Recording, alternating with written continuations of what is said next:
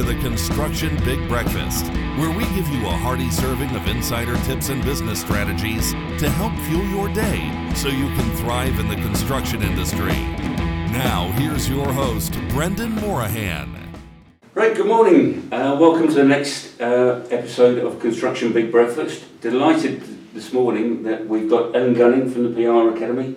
Really pleased you're able to join us. Delighted to be here. And we've got our own in-house con- communications consultant, Sarah Holt. So uh, really delighted you're this side of the camera Thanks, today. I'm We need to get you this side more often. Maybe I'll go the Are other we side. filming them? So, welcome, Ellen. As, as we said, it's a construction big breakfast. I had a very nice breakfast this morning that I haven't had for a long time. Kedgeree, with a nice poached egg on top with a lovely, lovely deep orange yolk. It was gorgeous, just Did the right you buy that or make it for yourself?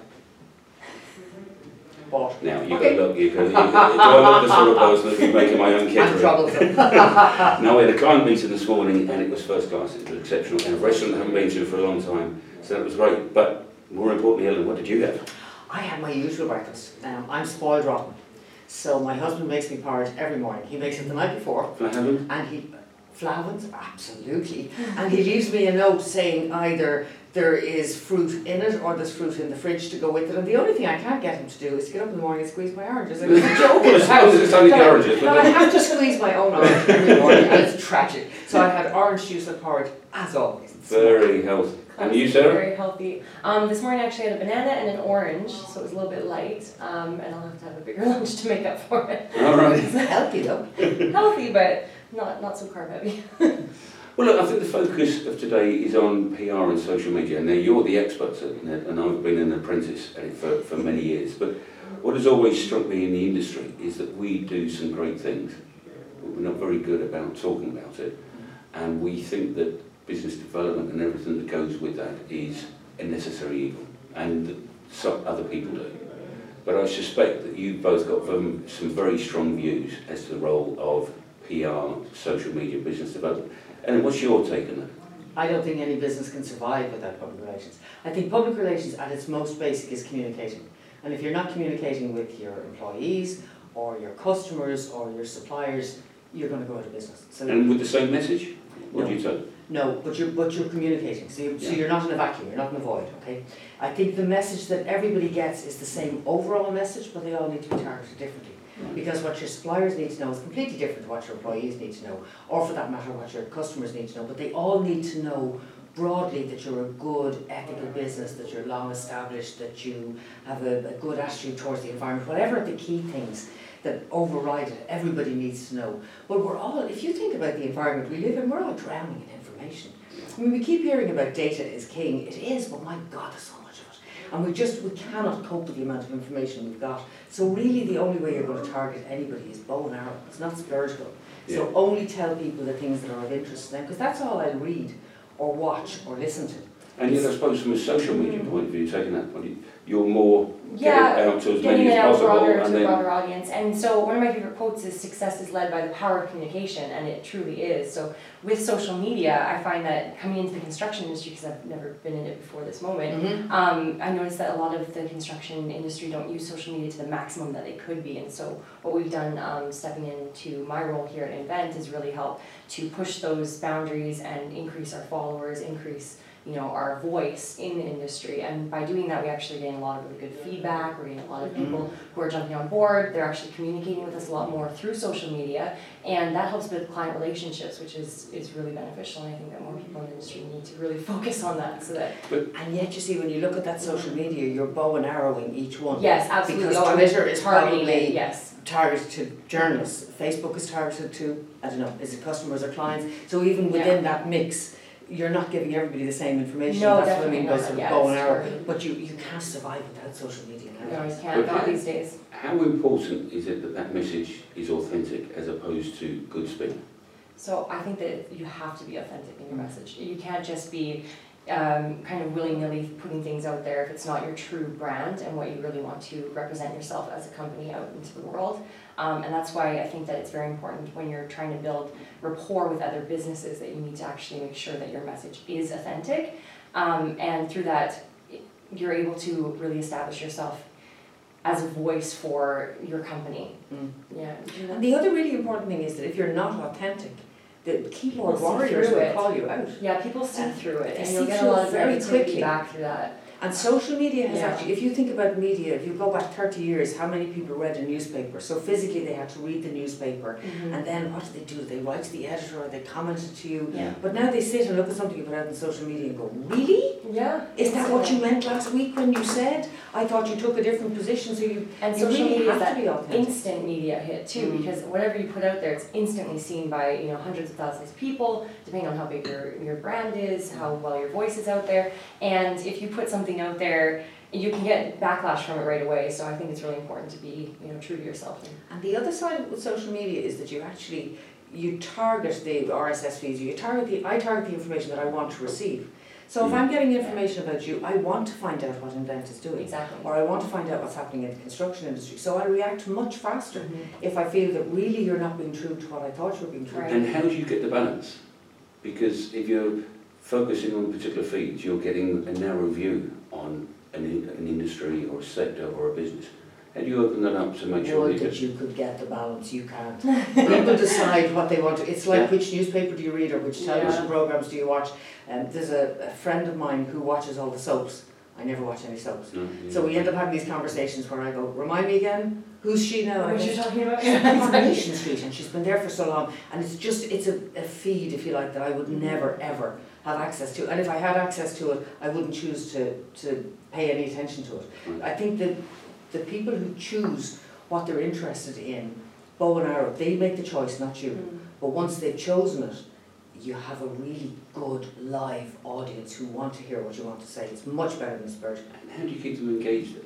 You've got them, how do you keep them engaged? content, Right, engaging content. But I have a point on that. So with um, the bow and arrow tactics on social media, another problem that arises a lot is the algorithms with social media. So if you're seeing, if you choose to see certain people, companies that you're following, you'll see a lot more of them more often, and you might not see other pages or other companies. So it does really kind of put the blinders on for a lot of different um, people who are seeing your posts and your content. And a way to kind of open that up a little bit more and make sure that if you're one of the companies that they're not being seen because of the algorithms not showing your posts to you know your target clients or your target leads you have to make sure that you're um, going in there and retargeting that content towards them so that you can actually use you know proper hashtags proper you know engagement tools to make sure that you're getting eyes on your posts and that's Mm. something that's important to actually you know manipulate in some ways so that you can But that stuff sure sounds seeing it very scientific, it's not very, very intriguing to a lot of Yeah. people. So maybe Yeah. break that down a little bit more. How, how do, you- how is a does one skill. go about that? It is a skill. So you go about that. So with um, with Facebook, for example, with their algorithms. So in the construction industry, Facebook isn't mainly our primary, you know, target group. But um, with LinkedIn, for example, uh, they use hashtags um, on LinkedIn and Twitter. So with hashtags, what you want to be doing is um, focusing in on you know industry specific things, but not just your industry overall. So if you're making a post and it's about you know an award ceremony or something that you're at, you want to make sure that you're going through the list of people. So in order to grow your network, I guess, a good summary of it is if you're at an award ceremony, a really simple thing to do is take that, that book with all the people that are at the award ceremony in it and tag those people so that they're gonna start seeing your posts and then becoming engaged with that. So they'll start following you and following them back. And that's a really simple networking tool that people can actually start applying to their business right now. Um, because people go to lots of networking events. And the other thing that Sarah mentioned was content. Um, and what I think a mistake an awful lot of companies make is that they assume that everything that they're interested in, everybody Yeah. else is interested in. And we they're all not, do it. yeah. We all do it with our own business. I find this fascinating. Yeah. And you watch people's eyes glaze over and go, okay, maybe it's not that fascinating to you. And part of it is finding, it's creating content. Content has become much more visual. And people It don't is. read as much at all. It's becoming much more oral as well. Yeah. People listen to a lot of podcasts as they travel. We, we take in information much more on the fly. Mhm. And visual information really is the king. But visual information has become shorter and sharper. So really, if you're going beyond, a, a colleague actually said to me recently that it's gone down to 30 to 40 seconds. I would have Mhm. still said around a minute, but it's getting shorter. So we'll be able to tell the history of the world in 30 to 40 seconds. Yeah. Because visually you can, but it's about, that's about engaging people too. It's like nobody's going to look at a boring photograph. You won't look at a boring clip on a video. So what's the difference, I was going to ask it then, the imagery, Mhm. professional or relaxed?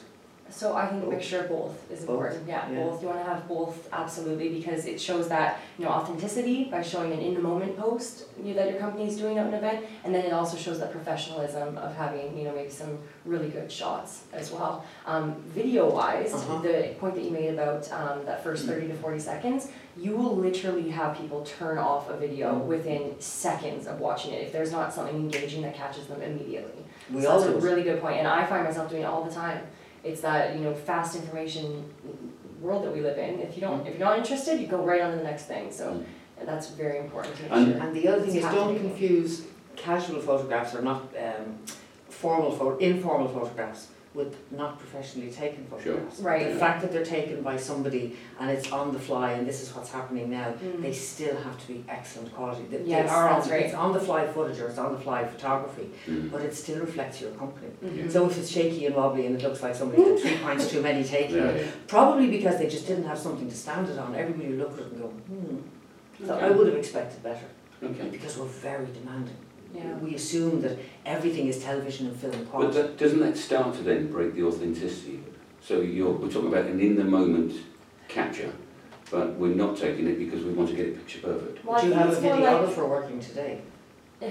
That's professional. Yeah. But they're not interfering in any way with the conversation. Right, But it, it's saying that we, we treat professionally the fact that we're doing a podcast, so we're doing the audio, we're doing the video professionally. But it doesn't change, it doesn't make it less authentic. It just says we're serious about what we're Right, doing. Right. and then a beautiful thing too is that with the iPhones, even iPhone quality of photos these days, you can actually take incredibly professional looking photos on the fly with your iPhone. Mhm. So I mean, you don't necessarily have to hire a photographer and have a photographer come to the events. You can have somebody from your communications department um, or social media department just taking photos at events and making sure that they are a good shot and that, that works perfectly well. Well, bringing that back into the construction sector, one of the big issues that I've always had is that we focus a little bit too much on the, the diggers and the cranes within construction, Mhm. which is important. But what we really exist for is what comes afterwards. We're creating something for others, for society. And therefore, getting visuals that encaptures what construction is all about, to my mind, is always very difficult. It's easy to take a picture of a tower crane. It's less easy to make it relevant to the joy and the growth it brings to society thereafter and draw that connection. Mm. Any thoughts for the, the sector, how we could I get our actually PR found myself thinking that you're a bit like the charities. Uh, in the charity sector, they will tell you that, that the photographs of children who are starving and emaciated and flies in their eyes actually cause people to give money. Once you start saying, thank you so much for giving us the money, we are now growing crops and the children are healthier, we, the donors, look at it and say, actually, they're doing all right. We'll find Yeah. somebody else who's dying and do something with them. Yeah. And construction to us is the diggers on the hard hats and it's somebody creating something, it's the bricks going up, it's not actually the change in society. So you have a huge job if you're actually going to say, what we do is much more than build, which it is. Yes. What we do is enhance the environment and the quality of life of people who work or live in the city or whatever. Correct. But that's a much bigger story and that's, I think that's something you need to actually structure very long term and just tick it off over maybe a ten year period. But it needs an entire industry focus. You And won't you've do it got, as you've one- got no knowledge of that being done elsewhere in the world I'm or not aware of it. because of the challenge that. But then I'm not in the construction No, I sector, so understand. it, it may be No. happening, but I think that's your challenge, Yeah. is to, it has to be done at a, a, a global or an industry or a national level, Yeah. so that the conversation changes and people mm. start talking about the end result of, rather than the starting phase. Yeah. So what's your experience new into the industry, as you say, Sarah? Um, new into the industry, actually, my first couple of weeks even working here, my opinion was, you know, construction towers and cranes, and those were kind of things that I was thinking, should I be posting these types of things? But it doesn't interest me, so I don't want to look at it. Does anybody else want to look at it? So that's when I steered away from that um, entirely, because I think it's more about showing, you know, the teams that are behind the work, you know, showing the people in their in their expertise and what they're able to do and the value that is so important that we need to actually showcase and shine that through. So I think one of the great things about Invent is that we go to a lot of um, events and networking events, those types of things, and um, we're able to actually show a different side of the construction sector, a side that celebrates people for you know their achievements. Um, it's there's a lot more value that we can actually showcase aside from just, you know, towers and cranes and hard hats and So you know, that becomes more of the focus of it your does. social media or yeah, your media so a- a- aside from um, women in construction, you know, you could show a picture of women in construction with hard hats on, right? Which I don't think is very interesting. Or you could highlight a women in construction industry event where there's a bunch of women celebrating. Nobody's wearing hard hats, but they're all architects and civil engineers, and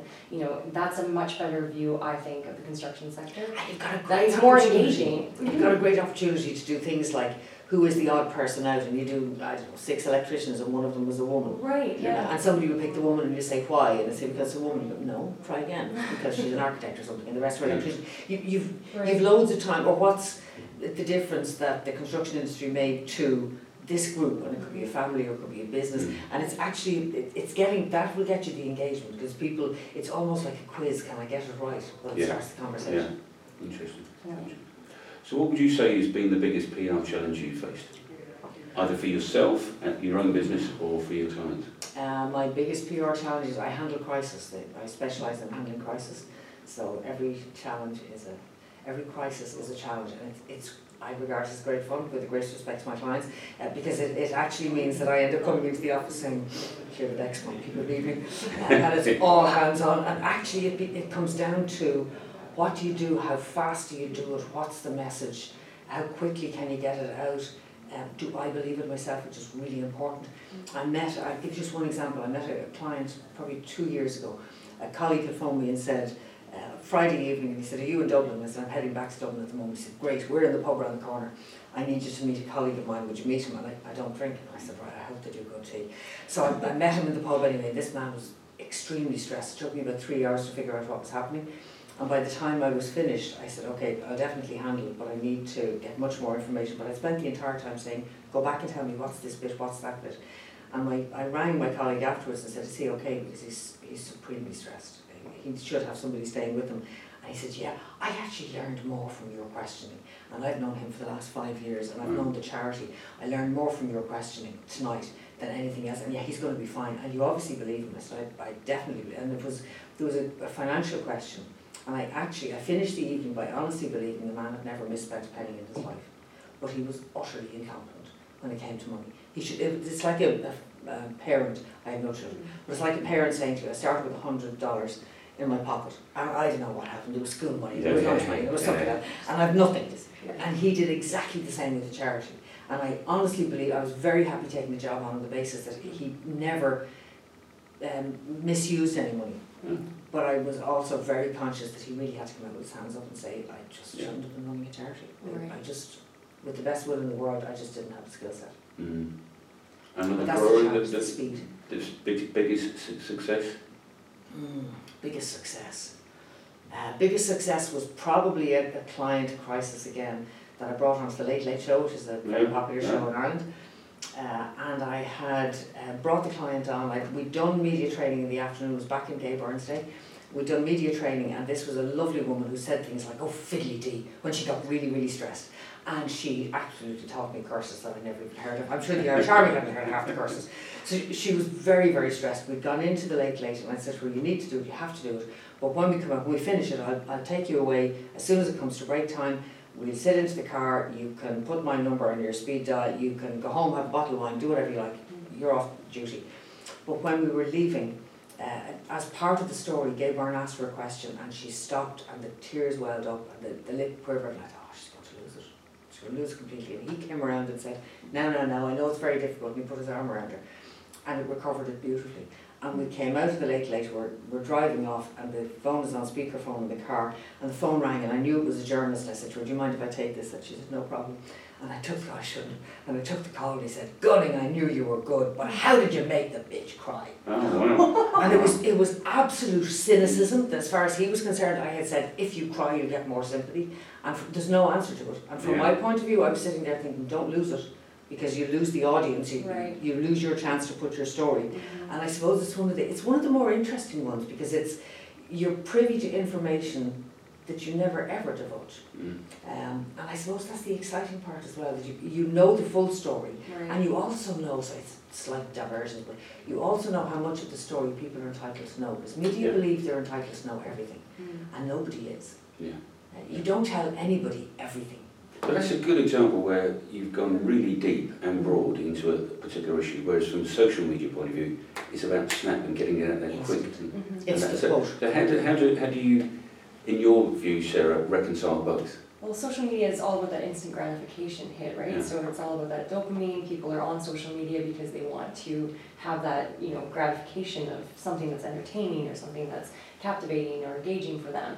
So I think that um, between the negative side and the positive side, you just kind of have to brush off the the negative side. In social media, it's not so much about kind of like crisis control. I mean, because you're in control of what you're posting, anyways, right? So I mean, I don't necessarily have to kind of save a brand's image unless they've May done. have to. Maybe I mean, uh, never, never. Uh, but um, with you know, you're more just presenting yourself out to the world. So I think, you know, it's it's a little bit different in that respect. If that I You think know the, what I the mean? crisis with social media is when something, Yeah. everything When gets somebody divided into something- small bites. yeah. And the small bite, if you take a, a small bite out of context, it can become something completely different. It can do. And I think with social media, it's how fast you react and say, yes, To they stop said that, from but this is the full growing, quote. expanding, Or yeah. this is the context. Mhm. Both responses there, are, as, as you know, Sarah, I'm, I really love the strategic approach to business. Right. Yes. What I think I've heard there is that, that in both instances they're somewhat reactive. Yes, it's it's- reactive. Yeah. Is there a role for PR and social media Mm. to underpin a strategic approach to business? And Oh, it does, all the time. Yeah. so tell me more about how, how it does. Every business has a crisis waiting to happen. So every business should have a fully fledged crisis plan. Can I interrupt you there? Mhm. So if you read PR, you always go to, to crisis. Or can PR also always be on the positive? Oh, crisis isn't necessarily negative. If you come out of Okay, crisis well, it can be a very positive thing. But you have to have the People can say- crisis. No, but there, it is going to happen. Every business has something. Every airline has a plane that may crash, a Yeah, passenger that may yeah, die. okay. Everyone has something that may happen, so you're So it's always an prepared insurance policy. It's an insurance policy, Right. yeah. But your, your strategy is that you sit down and you say, who do we communicate with? Mm. Uh, who do we need to communicate with? What do they need to know? How can we enhance what we're telling them to make it more interesting for them so that they get from us what they need? And how do we grow their understanding of us and what we do? Because that's really what you're trying to do. You're not trying to get them to buy from you because that's advertising. You're not trying to get them to say you're the greatest thing ever because that's propaganda. You really just want to get them to know, I like, I know those guys, I like them, I know what they stand for, I listen when they have something to say. I may not agree with it, but I listen to it. And if you achieve that, that's really good PR, I think. Mm, Mm. interesting. So From as- social media? Um, from well, I was actually going to ask you. So, um, as a construction expert, you know, how do you how do you find that there's um, the biggest challenge in the construction industry for networking and, and that type of thing? Like, what's your what are your views on it? Well, as I said earlier, the, in construction, we're quite earnest people. Mhm. We believe that if we do a good job, future work will follow. Mm. And that we are so competent and professional. If something goes wrong, people cut us slack because we tried our best. It was risk analysed, you know, and things happen. Mm. Now, as you, sh- you're shaking your head, Yeah. we know that's wrong in our heart, Yeah. but, but the, the mindset, and I, I'm massively generalising, is do a good job, future work flows, and we'll manage the risks associated with it. It's only when things go wrong, and there are always things that go wrong, as you rightly say, that people then start to look inward and say, what could we do differently? Mm. I think then when we look in, inwardly, we see that we don't necessarily have the skill set, and therefore it's become difficult and or expensive and or well it won't happen again. So we carry on the same way. And you know, I vehemently believe that it's an industry that needs to improve its whole approach to the way it projects itself. Mm. Um, partly to manage the risk, but also because I vehemently believe that we are such a force for good for society but we're not viewed as such. And that's going to be to our detriment because we're not going to attract new and better talent in the industry to keep on improving. But if, if you believe that what you do, that what you're always doing is striving to be the best that you can be, okay? Then when something goes wrong, and I'm automatically saying nobody will cut you slack because they won't. Yeah. But your defence is that, hold on, look at what we do. We do this and this and this and this. we're constantly trying, if you can actually show a path, people will cut you, they won't cut you slack because they know you, they like you, you've been Yeah. around a long time. Yeah. But if you can actually stand up what you've done, and I think one of the biggest difficulties businesses have is saying, we got it wrong. Because I think people forgive. So if you say, we got this one wrong, but look at what we got, this is where we've come from. Yeah. Now you go, okay, not an arrogant self, knows they got it wrong. Yeah. But in fairness, they've been doing an awful lot. Yeah. But I think that's one of the biggest challenges, actually just putting your hand up and saying, you didn't get it right. But I suppose, again, in the industry, we're very conscious that from a, an insurance point of view, that you're always told, never admit to, Right. to your fallibility. So there is, there is all this sort of balance of that. finance and regulation around it that have seems to to... balance it. You Yeah. have to balance Totally it, because at the end of the day, if somebody, the insurance people will tell you it's gonna cost you an insurance, the legal people will say, oh my God, you'll get sued, and, you know, close your business. Mm. At the end of the day, we're all humans running a business. You have to find a way, Yeah. to there's a form of words that you can agree, and this is back to your crisis planning, you agree the form of words of what happens if something, God, somebody, God forbid, dies.